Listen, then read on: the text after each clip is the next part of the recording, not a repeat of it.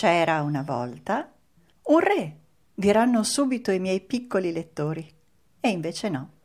C'era una volta un pezzo di legno. Un pezzo di legno che capitò fra le mani del povero falegname Geppetto. Geppetto era molto povero, così povero che abitava in una stanzetta buia al pian terreno, con pochi mobili e un camino con il fuoco sempre spento. Geppetto guardò il suo pezzo di legno e pensò vorrei costruirmi un burattino speciale, capace di cantare di ballare e fare i salti mortali. E visto che questo pezzo di legno è un pezzo di legno di pino, lo chiamerò Pinocchio. Si mise subito al lavoro. Cominciò dai capelli, poi fece la fronte poi gli occhi, ma quegli occhi lo guardavano. E poi fece il naso, ma il naso cominciò a crescere, a crescere, a crescere, e non la smetteva mai. E più Geppetto lo tagliava, più quel naso dispettoso si allungava, finché trovò la misura giusta. Ah, così va bene. E poi fece la bocca, e la bocca si mise subito a ridere e a mostrargli la lingua.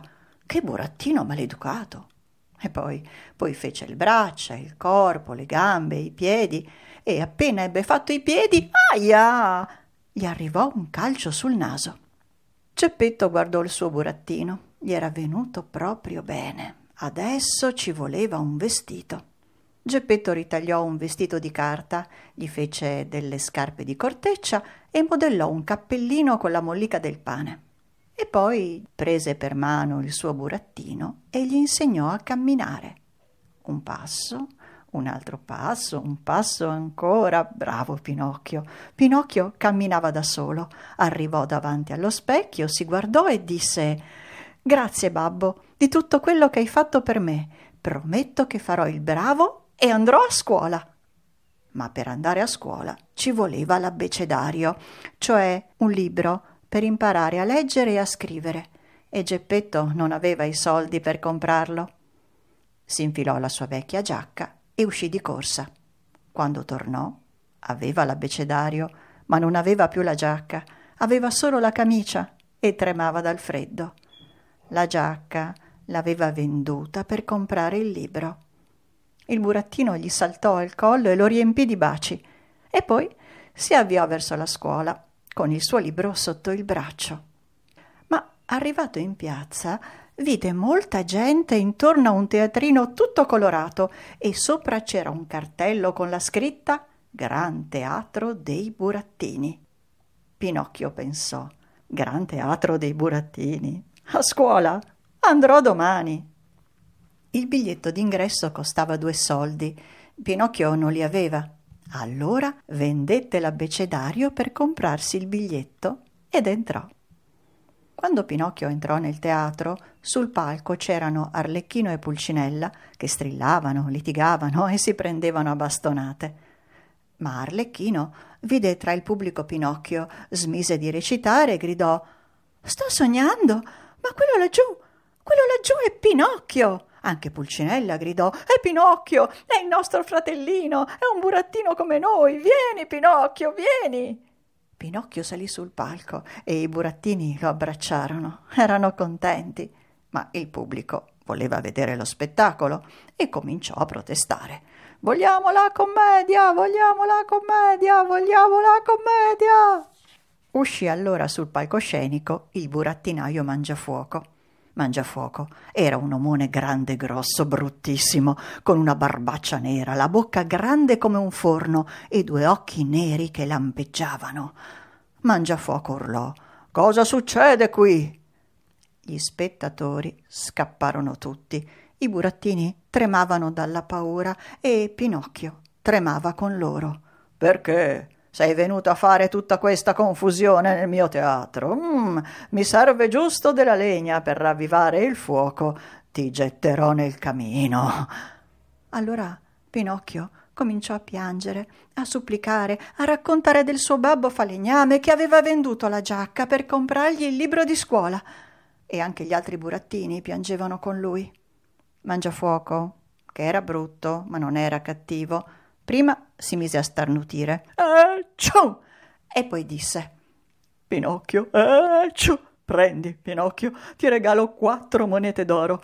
Portale al tuo povero babbo. Eh, ciù, che si compri una giacchetta nuova. Eh, ciù.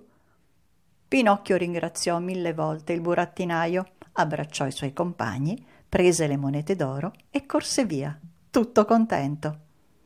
Arrivò davanti all'osteria del Gambero Rosso e lì incontrò una volpe zoppa e un gatto cieco. La volpe lo salutò.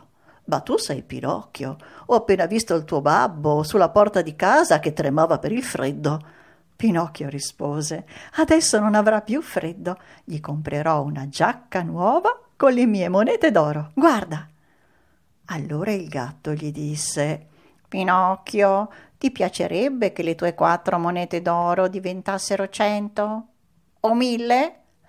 Eh, magari, rispose il burattino. Eh, mi piacerebbe sì. Allora fa come ti dico io, Pinocchio. Qui vicino c'è il campo dei miracoli. Semina le tue monete nel campo dei miracoli, annaffiale per bene e poi va a dormire. La mattina dopo troverai un bell'alberello tutto carico di monete d'oro che tintinnano nel vento. Tin, tin, tin, tin, tin, tin. Era buio quando Pinocchio arrivò al campo. Scavò una buchetta con le mani, ci mise le monete, riempì una scarpa con l'acqua di un fosso e le innaffiò. Poi si stese sull'erba ai piedi di un albero e si addormentò. Al mattino si svegliò, si guardò intorno, ma non vide nessun alberello. E le monete? Dove aveva seminato le monete? Pinocchio scavò dove aveva seminato le monete perché voleva riprendersi almeno quelle, ma le monete non c'erano più. Un uccellino volò da lui e gli disse Pinocchio, Pinocchio, sei proprio un grullo, sei. Ma cosa credi? Che i soldi crescano sugli alberi come le pere? Mentre dormivi, il gatto e la volpe hanno preso le tue monete e sono scappati via. Vieni, Vieni, Pinocchio, sali sulla mia schiena, ti porterò a casa della fata dai capelli turchini che ti aspetta. Lei ti aiuterà. Vieni, Pinocchio, andiamo. Pinocchio salì sulla schiena dell'uccellino e vola, vola, vola, vola, vola, vola, vola, vola, vola, arrivò alla casa della fata.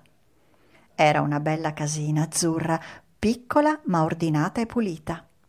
La fata diede da mangiare a Pinocchio e lo fece riposare in un morbido lettino.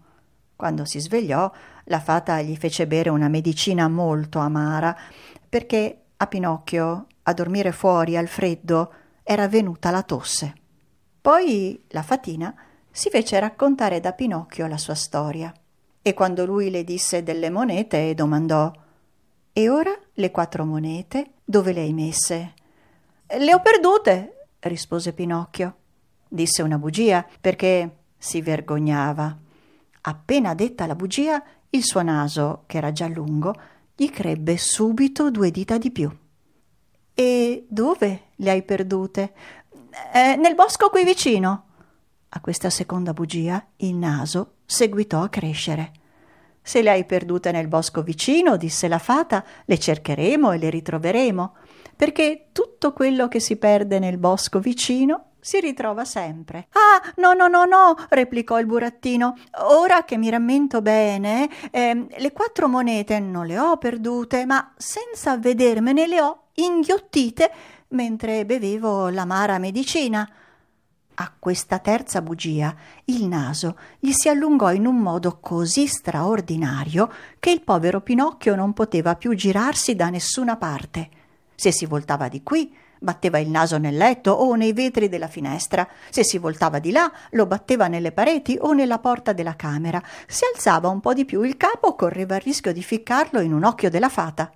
E la fata lo guardava e rideva. Perché ridete? domandò il burattino. Rido, rido della bugia che hai detto. E come mai sapete che ho detto una bugia? Le bugie, ragazzo mio, si riconoscono subito perché ve ne sono di due specie. Vi sono le bugie che hanno le gambe corte e le bugie che hanno il naso lungo. La tua, per l'appunto, è di quelle che hanno il naso lungo. Poi la fata fece una magia e il naso si accorciò.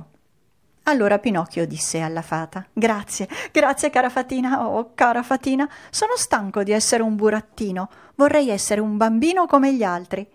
Se ti comporterai bene e andrai a scuola, ti farò diventare un bambino. E così Pinocchio rimase a vivere con la fatina e tutte le mattine andava a scuola, da bravo burattino. A scuola Pinocchio aveva un amico, Lucignolo, un bambino monello. Un giorno Pinocchio, andando a scuola, trovò Lucignolo seduto su un muretto. Lucignolo gli disse Sto per andare al paese dei balocchi. Vieni anche tu. Pinocchio rispose Non posso, ho promesso alla fata di studiare e di essere bravo. Lucignolo insisteva. È un posto bellissimo, non si studia mai, tutto il giorno si gioca e ci si diverte. Dai, dai, vieni con me. Fra poco passa il carro a prendermi. Pinocchio era indeciso. Ma davvero si sta sempre in vacanza? Ah, che magnifico paese! In quel momento arrivò un carro, trainato da ventiquattro asinelli e guidato da un omino piccolo e grassottello. Il carro era carico di ragazzi che gridavano festosi Salite, venite con noi, venite al paese dei balocchi, giocheremo tutto il giorno, saremo sempre allegri, venite, salite. Lucignolo salì sul carro e Pinocchio lo seguì. E così Pinocchio arrivò al paese dei balocchi. Questo paese non somigliava a nessun altro paese del mondo. La sua popolazione era tutta composta di ragazzi. I più vecchi avevano 14 anni, i più giovani ne avevano appena otto. Nelle strade un'allegria, un chiasso, uno strillio da levar di cervello. Branchi di monelli dappertutto, chi giocava alla palla, chi andava in bicicletta, chi sopra un cavallino di legno. Questi facevano a mosca cieca, quegli altri si rincorrevano. Altri erano vestiti da pagliacci. Chi recitava, chi cantava, chi faceva i salti mortali, chi si divertiva a camminare con le mani in terra e con le gambe in aria, chi passeggiava vestito da generale, chi rideva, chi urlava, chi chiamava, chi batteva le mani, chi fischiava, chi rifaceva il verso alla gallina quando ha fatto l'uovo. Insomma, un tal pandemonio, un tal passeraio, un tal baccano indiavolato da doversi mettere il cotone nelle orecchie per non rimanere assorditi. Su tutte le piazze si vedevano teatrini di tela affollati di ragazzi dalla mattina alla sera e su tutti i muri delle case si leggevano scritte col carbone delle bellissime cose come queste. Viva i balocci! Invece di balocchi. Non vogliamo più scole! Invece di non vogliamo più scuole abbasso l'aritmetica invece di l'aritmetica e altri fiori consimili. Pinocchio, Lucignolo e tutti gli altri ragazzi, appena ebbero messo il piede dentro la città, si ficcarono subito in mezzo alla gran baraonda e in pochi minuti, come facile immaginarlo, diventarono gli amici di tutti. Chi più felice, chi più contento di loro in mezzo ai continui spassi, agli svariati divertimenti, le ore, i giorni, le settimane passavano come tanti baleni. Pinocchio visse felice per alcuni mesi in mezzo a tutta quella confusione, finché un mattino si accorse con sorpresa che le sue orecchie si erano allungate, molto allungate. Si guardò allo specchio e si accorse di avere le orecchie da asino. E ben presto gli spuntò la coda le braccia e le gambe diventarono zampe ricoperte di pelliccia grigia. Tutto il suo corpo si cambiò e Pinocchio si trasformò in un asinello. Subito arrivò l'omino grassottello, quello che guidava il carro. Gli legò in malo modo una corda al collo e senza tanti complimenti lo portò con altri somarelli erano ragazzi come lui che si erano trasformati sulla piazza del mercato. Somarelli, vendo somarelli, gridava l'omino. Pinocchio fu comprato dal direttore di un circo che gli insegnò a ballare ritto sulle zampe di dietro, a saltare dentro a un cerchio, a marciare al passo, al trotto, al galoppo, avanti, indietro, a destra, a sinistra. Ma una sera, saltando nel cerchio, Pinocchio cadde e si ruppe una zampa. Il direttore del circo lo portò fuori e disse Non mi serve un asino zoppo, userò la tua pelle per fare un tamburo per la banda del circo. Così gli legò al collo un grosso sasso e con una corda lo calò in acqua per farlo annegare, per poi prendergli la pelle e con quella farne un tamburo. Ma quando l'asinello Pinocchio fu in fondo al mare e già pensava di annegare, arrivarono tanti pesciolini che si mangiarono tutta la pelle dell'asino e da sotto a quella pellaccia dura venne fuori il burattino. Pinocchio, nuotando, riemerse dall'acqua, fece Marameo al direttore del circo che gridava Ho speso venti soldi per comprare un asino, adesso mi ritrovo con un burattino. Vieni qui, gridava, vieni qui, mi devi ripagare. Ma Pinocchio, Marameo, scappò nuotando sempre più lontano dalla riva. Ma mentre nuotava, vide qualcosa attraversare le onde. Che cos'era? Sembrava una pinna, una grande pinna, finché sbucò proprio davanti a lui una grande bocca con tanti denti e gli andava incontro veloce come un fulmine. La grande bocca apparteneva a un grande pesce che risucchiò una gran sorsata d'acqua e inghiottì il burattino. E così Pinocchio si ritrovò nella pancia del pesce. Nella poca luce Pinocchio vide tutte le cose che il pescione aveva inghiottito prima di lui, pesci soprattutto, ma anche un'intera imbarcazione e in fondo, proprio in fondo alla pancia del pesce, Pinocchio vide brillare un lumicino. Andò verso quella luce fioca e vide una piccola tavola apparecchiata con una candela accesa infilata in una bottiglia e un omino seduto a quel tavolo che mangiava un piatto di pesciolini. Ma quello, quello, quello era il suo babbo, era Geppetto Pinocchio gridò dalla gioia Babbo, babbo, babbino mio, finalmente ti ho ritrovato. E Geppetto, Pinocchio, Pinocchio sei proprio tu. Pinocchio, quanto ti ho cercato.